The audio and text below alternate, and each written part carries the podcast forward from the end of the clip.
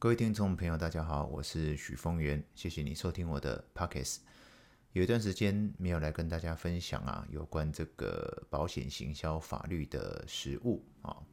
那当然可能跟我自己的行程比较繁忙有关啊。那包含啊演讲的行程啊，那也包含我七月预计出版我的第七本著作啊，所以在收稿的阶段哦，所以比较忙。那当然还有另外一个理由，就是我我时常在思考一个问题，就是说，到底 是不是真的有听众在听我的这个保险行销法律的实务哦？因为毕竟我觉得这个挺枯燥的啊，呃，但是最近蛮多读者，尤其是啊在保险业务的伙伴们啊。他们私讯给我哦，就是他们现在公司都有针对我的 Podcast 啊提到的这些保险行销法律的实务内容啊，去进行这个读书会哦。那这个让我听到这个回馈啊，其实啊也蛮有动力的哈，也蛮感动的。毕竟我觉得这些东西啊虽然很枯燥啊，可是对于啊保险行销的这些业务伙伴们呢，其实是非常有用而且有价值的啊。那今天我就要来跟大家分享啊，最近这个出了一个非常划时代的一个保险行销的法律的相关的这个判决，啊，就是一个由呃大法庭所做出来的一个重要的见解啊，主要讨论的议题就是有关这个保险啊，保险到底可不可以去进行这个强制执行啊？那在讲这个大法庭的见解之前啊，我先跟大家简单的稍微介绍一下哈，有关这个保险强制执行的议题啊。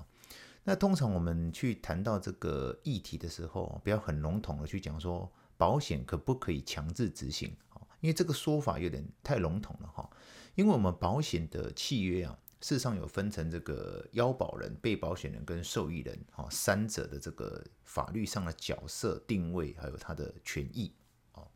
那被保险人比较不讨论啊，因为被保险人没有什么法律上的这个请求权啊。法被保险人主要是一个保险事故发生的一个标的啊，就是要不要给付保险金的一个标的标准啊。那腰保人跟受益人啊，受益人是会拥有这个保险金给付请求权的人啊。那主要会讨论的对象呢，是在集中在这个腰保人啊，因为腰保人这个身份很特别哦。呃，简单的讲啊，其实这张保单的实质的拥有人是腰保人啊，因为是腰保人去跟保险公司订立保险契约，那依法啊，依照保险法，他要支付保险费啊，那这个腰保人呢，会拥有这张保单的很多的权利啊，很多的权利啊，主要的权利呢，有包含这个保单价值准备金，也就是说，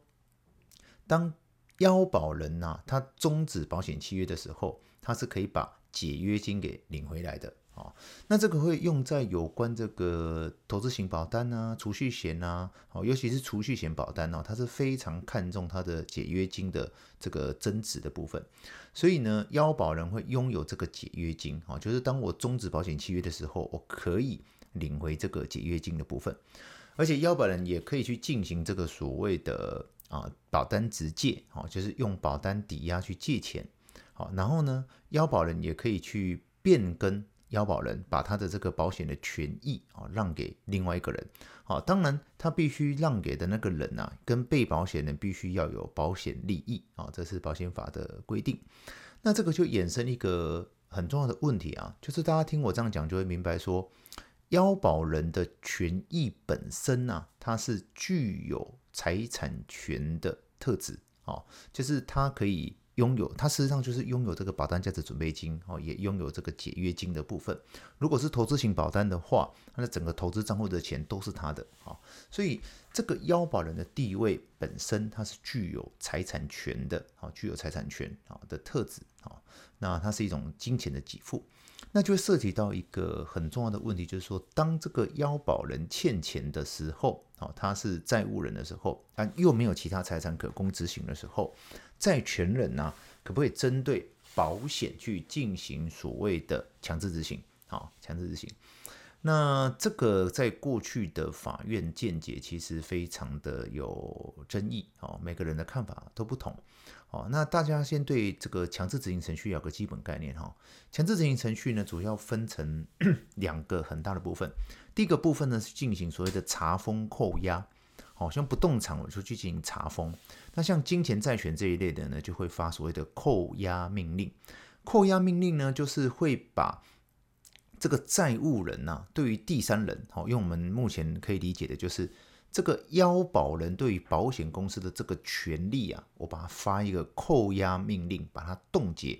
一旦发了扣押命令冻结了以后，腰保人就对于这张保单就没有处分的权利，他没有办法去解约领到他的解约金，也不能去做保单直借，也不可以变更要保人。所以说，这个扣押命令是第一个动作啊，就是冻结财产。可是呢，扣押命令发了以后，这张保单就只有被冻结了，哦，它并没有办法进到下一个程序，哦，因为下一个程序呢，我们叫换价程序。换价程序啊，就交换了换价格的价啊，换价。在不动产跟动产就是用拍卖的方式。而在金钱债权的部分，我们就是发所谓的呃执行命令啊，譬如它可以移转啊，或者是支付转给啊。简单讲，用我们这个 case 来理解，就是它可以执行法院可以代替啊要保人去终止保险契约，把解约金领出来之后给债权人，好让债权人完成跟满足这个强制执行程序。好。那大家听我目前这样讲到目前为止，就知道哦，强制执行程序它事实上啊分成两大部分啊，第一个部分就是啊发扣押命令，第二个是发执行的一个命令，好去换价就对了，把这个解约金给拿出来。那依照过去的这个法院的实务见解啊，他们有分歧的啊，分歧就是每个人的看法都不同。那目前多数说的见解认为，保单。可以发扣押命令，好，可以发扣押命令，但是它不可以发执行命令，啊，就是不可以把它解约就对了，不可以代替债务人去解约这个保单。那当然，这个理由哈，就是涉及到我们保险事实上是它有它的特殊性哦，因为我们保险啊，其实不是为了这个储蓄而存在的，保险它具有寿险的功能，有的具有医疗险的功能，好，或者是重大疾病保险的功能，或者是伤害险的功能，所以保险它有一个很特殊的性质，它也不单单只是一种金钱的债权，而且呢，有些保单呐、啊，它的主约会绑着附约。那如果主约被解约的时候，附约所有的附约通常都是医疗保险，附约一旦被解掉的时候，主约被解掉嘛，附约就会同时一起被解掉。那当这两个都解掉的时候，其实对于这个要保人、被保险人跟受益人的权利是影响非常非常的大的。那尤其是有一些主约啊，它的附约是绑着他的配偶跟未成年子女，所以这个又涉及到整个家庭的财务风险的一个。规划的问题，所以在过去呢，多数法院的见解认为说，啊，只允许到发扣押命令，哦，但不可以发这个执行命令。好，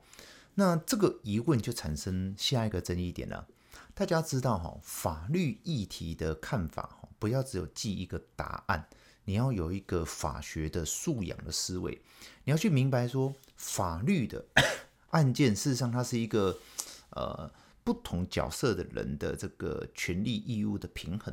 哦，大家知道为什么会进入强制执行程序？就是这个债务人欠人家钱嘛，欠钱的欠人家这个债权人钱嘛，那这个就要去平衡保障，说是要保障债权人为主，还是要保障债务人为主？大家记得，理论上一定要保障债权人啊，因为是债务人欠人家钱啊，这个是本质问题，这个不能逃避的，只是因为。保险有一点点它的特殊性，所以呢，在过去呢，它稍微倾斜保护了这个债务人，哦，只让他扣押。那一旦扣押之后，那你说奇怪，那为什么愿意发扣押命令？因为扣押命令只是让这个腰保人不能去进行这个解约啊、变更跟直借。可是当保险事故发生时，谁还可以领到钱？受益人还是可以领到钱的。OK，所以如果这个腰保人自己兼被保险人，那他可能也是兼受益人，他就在他医疗保险的时候就可以继续去领到这个钱的问题。可是呢，后来保险实务啊，我常讲这个量变会导致质变的问题哦，就是当呃后来有一些专家哦，就教保险业务员说，哎，这个保单哦是可以。怎样像一个隐形的水库，我是不会被强制执行到的，好，所以保单是不可以被强制执行的，哦，就一直以讹传讹的去讲，所以后来呢，越来越多的业务员就透过这样的去替客户进行规划，所以后来法院也有发现说啊，哎，奇怪，这个债务人都没有钱，但有很多的保险，哎，啊，明明保险那边就有解约金，啊，如果一直坚持这样的见解的话，会不会对于债权人是很不公平的？啊，所以这个就产生了歧义，所以后来有一些法院的认为可以发执行命令，而有的依旧认为是不行。那大家知道一件事啊，这个法院如果采不同的见解时哈，你去打官司的第一件事情就要拔杯，你知道吗？看你今天遇到什么样的法官采取什么样的见解。所以这个法院歧义啊，就是见解歧义的问题啊，怎么办？啊，这个不用担心。在过去哈不好处理，现在我们已经有了一个全新的制度，叫做大法庭制度啊。呃，我也花一点时间跟大家解释一下什么叫做大法庭制度哈。这个以后大家学起来以后，可以出去跟人家吹牛吹一下啊。大法庭制度不是大法官啊，大法官是解释宪法的。大法庭制度啊，是因为最高法院有民事庭、有刑事庭，然后还有最高行政法院这个。最高法院呐、它还有不同的庭，好，民事一民事一庭、二庭、三庭、四庭、五庭、六庭啊，很多的庭。那每一庭对于啊、呃、类似的案件事实的见解不一定会一致，注意听啊，是不一定，但通常会一致。可是不一定一致的话呢，就会产生这个见解歧义的问题啊，或者是某一些法律问题可能还没有见解歧义，但啊。还没有见解歧义，但是它很重要。我们认为未来会有很多人遇到，所以也需要去统一法律见解。所以后来我们就设置了一个叫做大法庭制度，也就是说，当最高法院在承办、承审这个案件的时候，他认为这个案子哦有必要去呃统一见解哦。也许他现在这个，譬如民事一庭的最高法院，他认为说，诶，我这个见解有想变更，跟过去的判决判例跟决议的见解不同，我想变更，那就可以提出在大法庭，由所有的庭组成的这个大法庭的这个裁定啊，去决定最新的见解是什么。那大家请注意哦，大法庭的见解一旦出来之后，就是此时此刻最高法院统一的法律见解。OK，这是有拘束力的啊，是对个案，对于这个申请的案件有拘，对于申请的这个案件是有拘束力的。但对于未来其他的案子，原则上也有一种间接的影响力啊，因为你已经知道这是最高法院的统一的见解。如果你跟这个大法庭所出来的见见解是不同的，那很抱歉，你就再重新申请一次大法庭的见解，再去做一个统一的说明啊。所以大法庭的制度呢，会让法院的判决啊，去有一个统一的见解跟说明，这个在未来是一个非常有用的一个制度。好，所以一旦大法庭针对某些案件有了一个统一的见解的时候，请务必务必注意，它就是现在台湾法院的一个统一见解，尤其是最高法院的见解。那最高法院的见解呢，原则上地方法院跟高等法院都不会违背，除非他未来要挑战它。那挑战他没关系，那就重新再开一个大法庭去做一个全新的一个裁定。嗯，不好意思啊，大家都听到老师稍微有点在咳嗽哈，这个就是最近有点过敏哈，那请大家多包涵，我尽量忍耐啊。好，回到我们刚讲这个大法庭啊，所以这个最近呢，这个民事大法庭就针对了我们刚讲这个保单可不可以进行强制执行的这件事情，进行了一个重要的裁定。那我先讲结论哦，结论就是大法庭目前最新的见解统一认为，保单啊，就是保险契约是可以发，不只可以发扣押命令，而且可以发执行命令，必要时就由执行法院代替债务人，也就是要保人去终止这个保险契约，然后命令保险公司。支付解约金到执行法院，然后执行法院再付钱给债权人，简单的讲结论就是，保单是可以被强制执行的，好，被可以被强制执行的。那我接下来就要跟大家去说明啊，那最高法院的大法庭为什么认为保单是可以去进行强制执行的？好，这个简单跟大家讲几个它的立立论点哈。第一个，他认为说啊，其实保单呢、它就是一个单纯的金钱给付，它并没有那么的，至少法律没有明文规定，它是有一生专属权，然后不得让与，也不得继承的这种特性，这个要法律规定的，好，不是你认为保险很特别就很特别，它要法律规定，它没有这样的法律规定，所以在法院来认定，他觉得它就是一般的财产契约，没有什么特别的，而且呢，大家请注意，在保险法第二十八条有规定啊，当腰保人破产的时候啊。破产管理人是可以终止保险契约的。还有《消费者债务清理条例》第二十四条也有规定，当这个债务人进行更生或清算程序的时候，他的监督人跟管理人可以终止债务人所定的任何的契约，包含寿险契约。好，所以从这几个法律规定来解释，就明白说，保险它不是一个一生的专属权利，好，它没有那么的特别，它就是一般的。这个财产权，而且站在这个保障的这个债权人的立场哦，因为债务人的全部的财产本来就是用来担保债权人的债权嘛，所以债权人的满足啊，是我们强制执行程序的本质。好，所以他开始倾斜向回归那个强制执行程序的本质，就是去保障这个债权人的部分。好，再来啊，至于我们会提到说，诶，那那个附约呢？那些这些啊，癌症险啊、重大疾病保险啊、医疗险的这些附约怎么办呢？好，最高法院认为说，这个是呃，这个是这个一开始订立的这个保险契约就有这个结果了，所以他不认为你可以因为这个理由而只去阻止执行法院去行使这个终止权。好，这个是最高法院的几个基本的论点啊。那但是最高法院也不是那么的不近人情了哈，因为他有注意到我们保险的一些特质，尤其是保险呢，大家知道保险除了替自己买保险，很多情况是为了家人而买保险。例如要保人可能是爸爸啊，被保险可能是呃妈妈，受益人是小孩，或者是要保人是爸爸，被保险人是爸爸，可是受益人呢是小孩。好，所以他有很多的理由，有很多的理由，很多种设计，所以。嗯，最高法院有提到啊，他是运用强制执行法第一条第二项的规定啊，他说强制执行程序啊，要依照公平合理之原则，要兼顾债权人、债务人及其他利害关系人之权益，好，那以适当的方法去强制执行啊，不可以超过达成执行目的的必要限度，好，就是我们讲的这个必要性的手段啊，最小侵害的手段，而且强制执行法第一百。二十二条也有特别规定啊，就是原则上强制执行程序啊，如果今天它是一个维持债务人及其共同生活之亲属生活所必须者，不得为强制执行。好，再讲一次啊，就是如果今天要强制执行的这个标的本身啊，是为了维持债务人跟他共同生活的这些亲属他的生活所必须的话。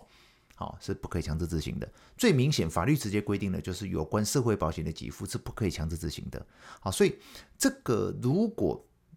这个执行法院认为说啊，这个保单本身的存在本质，好，是用来保障他的家人的生活所必须。好，那原则上执行法院有裁量权，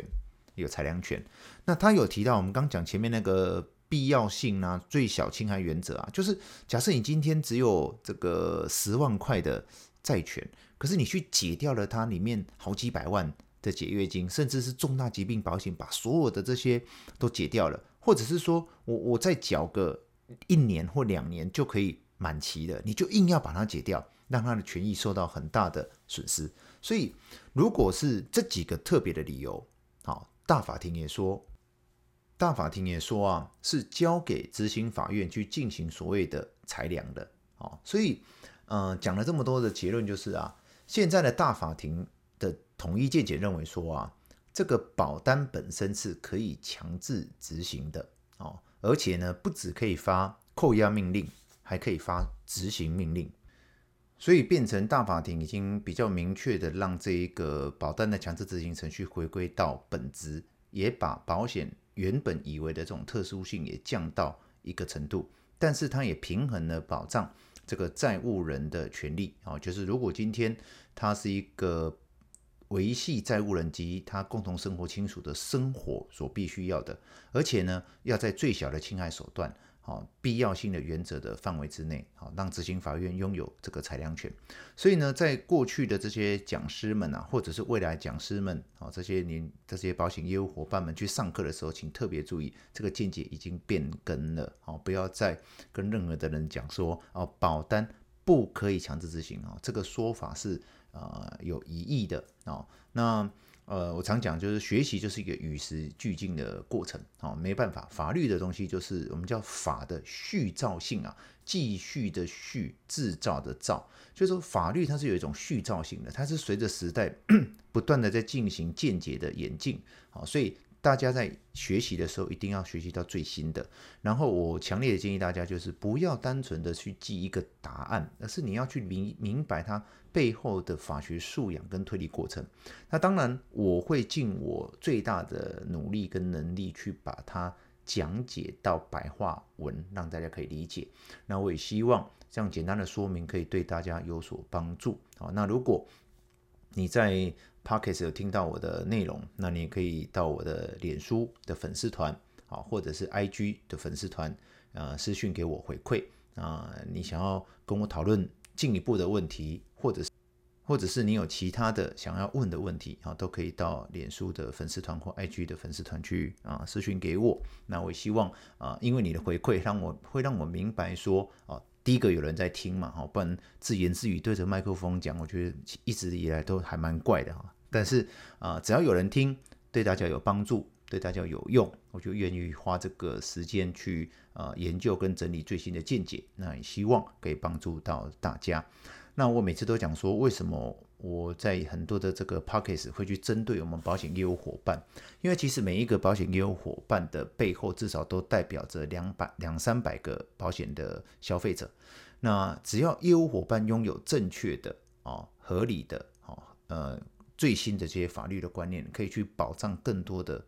这个家庭啊，那我觉得这个是有意义的啊。所以啊，只要大家愿意听啊，让我知道你想听。那我会尽我的努力去跟大家分享最新的见解，那也希望可以帮助大家。以上是我们今天简单的分享。如果你有进一步的任何问题或想要听到任何的议题，都可以私讯给我。那我们今天就讲到这边吧，谢谢大家。